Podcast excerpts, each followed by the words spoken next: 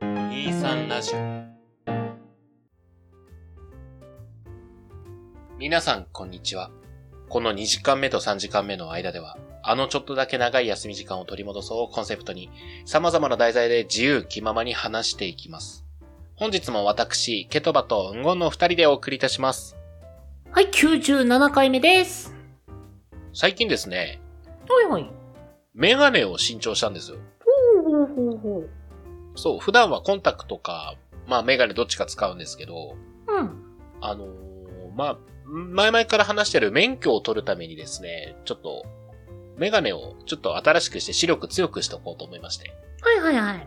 そう、私、生まれつき目がむちゃくちゃ悪いんですよ。あ、生まれつきなんだ。そうなんです。なんか弱視まではいかないけど、ぐらいの悪さで、うーん。そう、遠視禁止、乱視が全部入っておりまして。うんうんうん。うん。まあね、だから作ったはいいんですけどね、その、普段使ってる普段使いの家で使うやつは、0.3から4ぐらいの見え方をするように作ってあるんですよ。目が疲れないように。おー。でも今回が0.8から9ぐらい見えるように作ったせいで、うん。もう本当に世界が歪んで見える。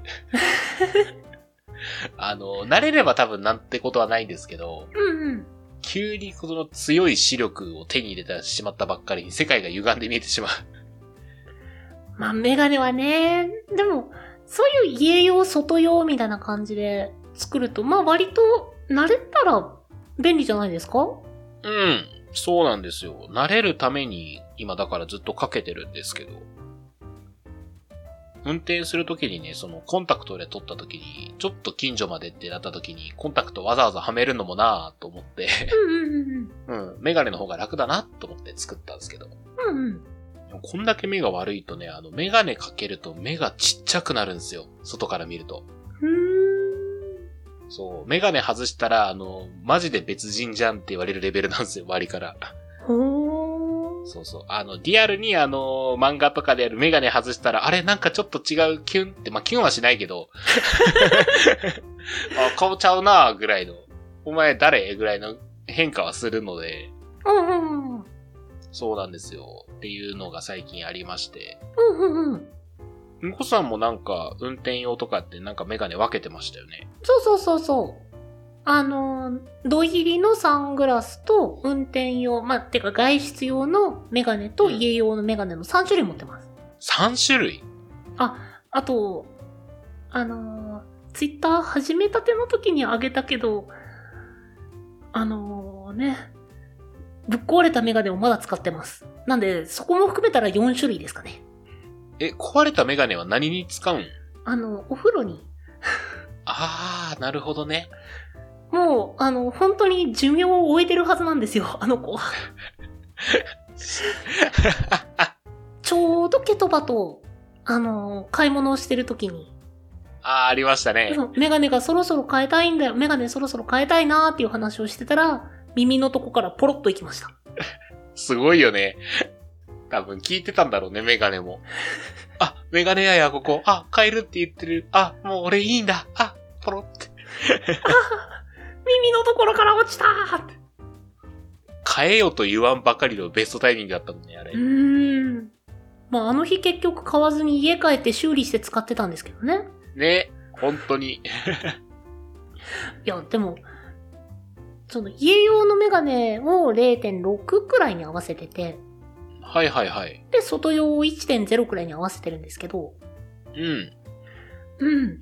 その、日光しんどってなった時に、あ、サングラスもあった方がいいなと思って、うん、まあ厳密には色付きメガネカラーグラスって言われてるやつですね。そうそうそうそうそうそう。で、それで作っ、まあそれで濃いめの色で作るっていう形で作ったのと、運転の、あ、違うな。運転の時を、運転の時のサングラス用、え外出用、家用、壊れた用の、あ、壊れたやつの、本当に5種類ですね。失礼しました。 こお風呂用だね。お風呂用ですね。うん。すいません、す失礼しごまいした。な。すごい使い分けてるね。うーん、被らないようにするの大変だよ。うん、うん、うん。5個持ち歩いてるんですかあ、いやいや、だからもう使う時に使う場所に持ってってる感じ。ああ、はいはいはいはい。もう家の、まあ、その玄関のところに、あの、メガネ立て置いてるんで、うん。で、家用と外出用はそこでチェンジ。で、車使う時は車、あの、車用を持って出るみたいな。なるほど。で、お風呂場には1個メガネがあるという。僕多分そこの外出用とかいろいろもろもろが、普段はコンタクトなんですよね。うんうんうん。うん。やっぱね、コンタクトの方が視力矯正がしやすいみたいで、僕は。うーん。そう、メガネはなんか結構頑張ったけど、1.0に行くためには相当銅を入れないといけないってなっちゃったんで、うん。そうなると多分目が痛くなると思うって言われて0.9だったんですよね。ほー。でもコンタクトはまあ、張り付いてくれるんで、割と矯正しやすいみたいで。あ、そうなんだ。みたいです。わかんないです。僕も素人知識で、また聞き知識なんで、うんうん。合ってるかわかんないですけど、でもコンタクトね、遠視近視乱視入るとちょっと高いんですよね。うんうんうん。うん、なんか、よく広告とかで、ワンで、なんか、ワンパック一箱でだいたい2000円とかあるけど、僕、買うのは4000とかいっちゃうんですよね、一う箱んで。うんうん。乱視入るだけでも結構高くなるもんね。そうなんですよ、乱視が、うんなんか角膜の形が歪んでるから乱視になるらしいんですけどね。うんうん。これがなんか、早々に修正できるもんじゃないみたいなんで、うんうんうん。だからなんかこう、目をね、良くする手術とかが、もっと発展したら全然迷わず受けると思います。あ、今はレーシックは前向きでない。うーん、なんか、良くない話も聞きますからね、どうしても。まあでもそういった噂は出てくるよ、どこまでも。まあね。いくらかかんだろう、レーシックって。そんなにかからないとは聞いたことあるけど、うん。まあでも正直わかんないよね。うん。いや、受けたいなぁこんだけ悪いとね、もう、本当に、私生活に影響が出るレベルなので、あ、そうなんだ。出ます出ます、全然出ます。僕もそのメガネ外すと0.1未満みたいな感じで、まあ全然見えないんですけど、うん。あのー一回そのコンタクトにした時に落ち着かなくて僕伊達メガネかけてたんですよ。もう、わけわからんなぁそれ。コンタクトに変えた。あーでもなんか、うーん、落ち着かないなーって。よし、伊達メガネかけよう。あ、これで安定するってなった。もう、メガネをつけてないと落ち着かなくなっちゃったんですね。はい。結果、ね、ずっとメガネですよ。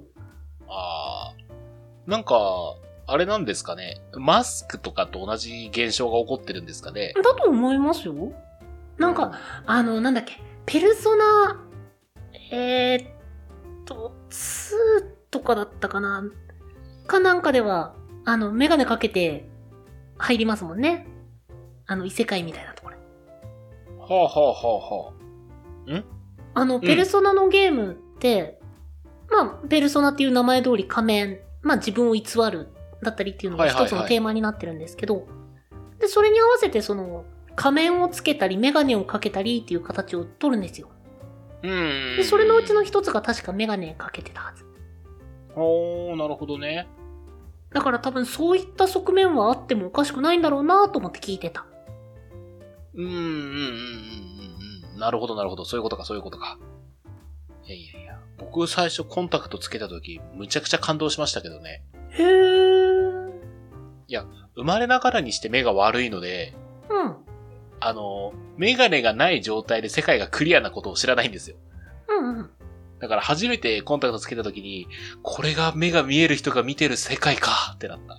へー。すごい縁がないってなった。うんうんうん。縁がないのにクリアに見えるってすごい思ったのを覚えてます。その感想はあんまりなかったな。あれですかもともと良かったけど、悪くなってったタイプですか多分小学校上がる頃にはですね。あー、やっぱゲームとか本とか漫画の見過ぎとかってことですかねどうなんですかね。まあもともとその親も目が良くなくて、うでん。そこの遺伝的なところもあるっては言ってたけど、まあなんちゃわからんっすよね。 まあそうだよね。でもまあ、結果的にその、まあ悪くなったなら悪くなったでしょうがないって、最初はそのメガネを極力かけないようにって思ってたけど、うん。なんかもう慣れてくると一つのファッションですよね。なるほどね。うん。ファッションか。いいなぁ。なんかもう、あって当たり前のものだから、メガネが。そう。幼稚園からかけてるからね。うんうんうんううん。ん。幼稚園前か、さらに。なんかさ、その、買ってもらうものが自分で買えるようになった時うん。メガネを自分で買うようになった時にこう、意識がガッて変わった。あー、ファッションアイテムとしてね。になった。なるほど。そういうのなかったいやー、あのね、これ多分今は解消されてきてるんですけど、うん。僕レベルで目悪いと、昔は、レンズの適正的にこのフレーム変えませんとかもあったんですよ。うんうんうん。縁がふちょっとこう太すぎ、細いから、レンズが分厚すぎてここに乗りませんとか。うんうん。だから選択肢がなかったんですよ、そんなに昔。うんうん。今は、なんか、僕、ジーンズで買ったんですけど、ジーンズだと全然、ああ、もう細く、薄くするのも全然タダでできるんで、バリバリちっちゃくしてこれ乗りますよとか、普通にできたんで、うん。いい時代だな、とは思ったけど、昔は全然なかったかな、その感覚。いい時代だなーになるんだ。うん。で、結局、あの、目がちっちゃくなるのを極力抑えるためにフレーム選ぶから、選択肢がそんなないんですよ。ほー。あ、結果的に今でもってことそうそうそう、結果的に。だから買う時の基準が、おしゃれとかこの形好きとかじゃなくって、いかに目をちっちゃくしない、そのメガネのデザインを買うかっていうだけなんですよ。例えばあの、レオンとかさ、あの、丸メガネあるじゃないですか。うん。あの、ちょっと針金っぽいフレームでこうつけて、丸い感じの、ああいうの欲しいんですよ。うん。でも、ああいうの買うと目がむっちゃちっちゃくなるんですよ。うん。もうあの、多分、ドッキリするぐらいちっちゃくなるんですよ、本当に。うん。だからあれは買えないし、あはダメなんだ。そう、ちっちゃくなりすぎて、見た、見た目的にちょっと、えーブチャイクになっちゃうから、 っほー。ていうのをこうえ選んでいくと似たような形のものうん。しか多分選べないんですよ、私は。いや、僕、フレーム色とか、なんかゴーグルみたいなやつとか、なんかすごいいろいろ遊んでるんですよね。いいただいやなぁ。ただその目の大きさ云々って気にしたことなくて、うん。そんなに言うほど気にならないんじゃないかなと思いますけどね。かけてる本人は気になるんだよね。そう、でもさ、その、だから昔は選択肢がなかったが、今は選択肢ができるようになったじゃん。まあ、前よりはね。うん。うん。だからそこに対する感想が、うん、やったこれでっていう風にならなかったっていうのは、ああ、そうなんだと思って聞いてた。えっとね、それで言うと、昔はそもそもレンズに合わせたサイズのメガネしか買えなかったから、僕が大人になって、見た目を気にするようになったがゆえに、フレームの選択肢が今はなくなったって感じ。うーん。そう。今は技術が進んで、いろんなフレームに自分の合った度数を入れれるんだけど、それをすると、見た目が不格好になるから、その結果として、その目がちっちゃくなる効果をなるべく抑えれるデザインしか選べなくなっちゃったって話なんだよ。今、それ、そういうのもメガネ屋で見れるあ、相談して僕買いましたよ。ほあの、目がこんだけ悪くって、ちょっと目をちっちゃくするのなるべく抑えたいんですって言って、あ、じゃあちょっと一緒について回るんで、好きになったデザインやったら、ちょっと、あの、どうなるか考えてみますねって言って、これ欲しいんですけど、これは多分ちっちゃくなりますね。これ、欲しいんですけど、いやー、これもちょっときついかもしれないですね。今かけてるのとほぼ同じデザインなんですけど、これとか、うんこれなら大丈夫です。じゃあこれでくださいって感じだった。なんかちょっと違うのでありませんかみたいな感じでもないのか。うん、それも聞いたんだけどね、あの、いや、ちょっと、そんだけ悪いと厳しいですね、って言われた。ほー。そういうもんなんですよ。目が悪いっていうのは。うん。んそうだよ。レーシック受けたい。レーシックなのかレーシック、目が良くなる手術を受けたいですね。うん。それこそ今、受けられるんだから、と思うけど。そっちもあまり乗り気ではないってことでしょうん。あとなんだろうね、シンプルにあれってどうやってるんですかね目にメスとか入れてるんですかねなんかレーザーでどうこうみたいな感じでは見たっレーザぽいですよ。ーへえ。なんか表面削ってみたいな感じっぽい。あー、怖い。そう、怖い聞くとすごい怖いよね。怖い。耐えきれる自信がないわ。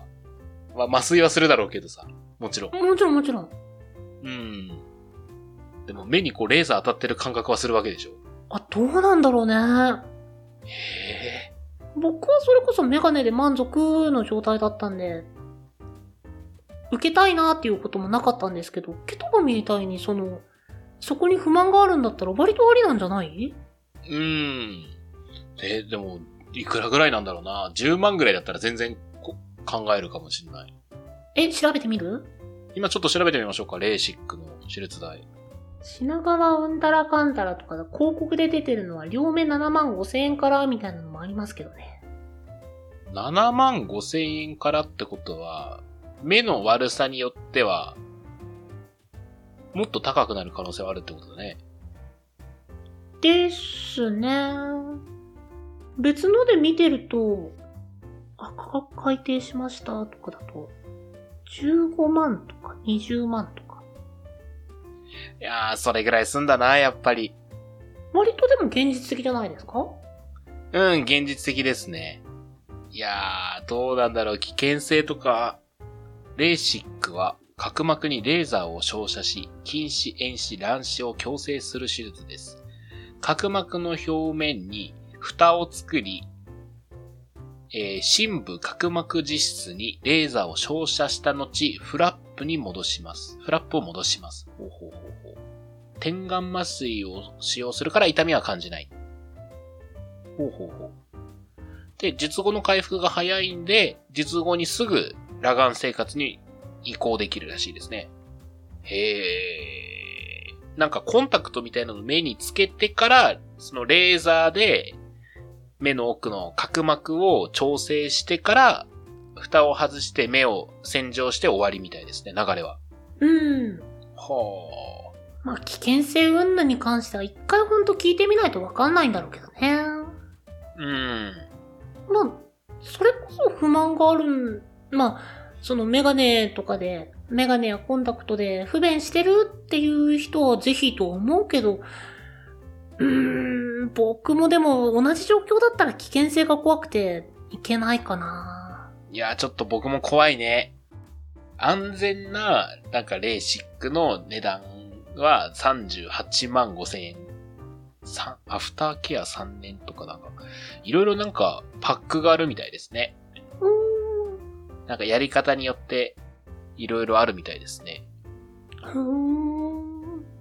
はあ、30万はちょっと怖いな危険性。30万、30万払ってなんかこう、危険を犯してって考えるとちょっと確かに僕は、ひよっちゃうなこれは。でもコンタクトが結局、4000円ってあれ、ワンでワンデーですね。じゃあ年間で4、5万くらいうん。なんか結局、4、5年ペイと思ったら、まあまあまあまあまあ、確かに確かにね。まあ初期投資のつもりでやれば、そんなにじゃないかなとは思うけど、うん、僕値段よりもそこの怖さの方が、まあ僕の立場だったらっていう感じにはなるけど、そう、僕も僕も僕も。僕だったらそこで止まるなぁまあだから一回話は聞きに行くと思う。うん。話聞いて、そのリスクはとか、うん。めっちゃ怖いねんけど、みたいな話をしてくる。そうだね。ちょっと免許取った後考えようかな、レーシック。うーん。まあ体のことだからね。そうだね。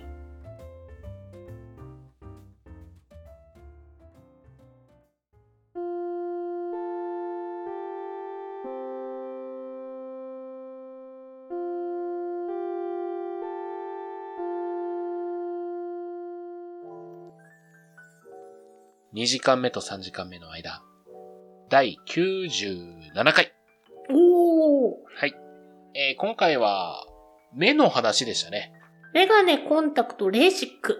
うん。目の悪い、目の悪い人の悩みのお話ですね。いやー、そうだね。ここ二人目悪いからね。そうだね。まあでも今は増えたよね。目悪い人は本当に。スマホとかパソコンとかテレビの普及でやっぱり。まあいいことではないんだけどね。まあそうだね。 まあただ、そう、おそらく増えてきたからだろうとは思うけど、その、そういった人も、まあ、不満なく過ごせるように技術は進んでるなとは思う。うん。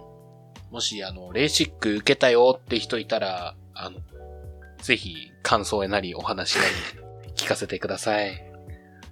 まさかの、はいもしかしたら初コラボがそうなるの レーシックの関係者の人とコラボする。あの、うん、レーシックと医者、あの、お医者様に聞いてきよ。ほよ、それが多分一番いいから。うん、そうだね。 はい。えー、お便りはですね、23radio.podcast.gmail.com まで、その他ツイッターやノートなどは概要欄をご確認ください。その他にも、このポッドキャストの感想や話してもらいたいトークテーマなど、細かいことでもございましたら、先ほどのメールアドレスか、ハッシュタグ23ラジオとつけてツイートの方よろしくお願いいたします。お相手はケトバとんごでした。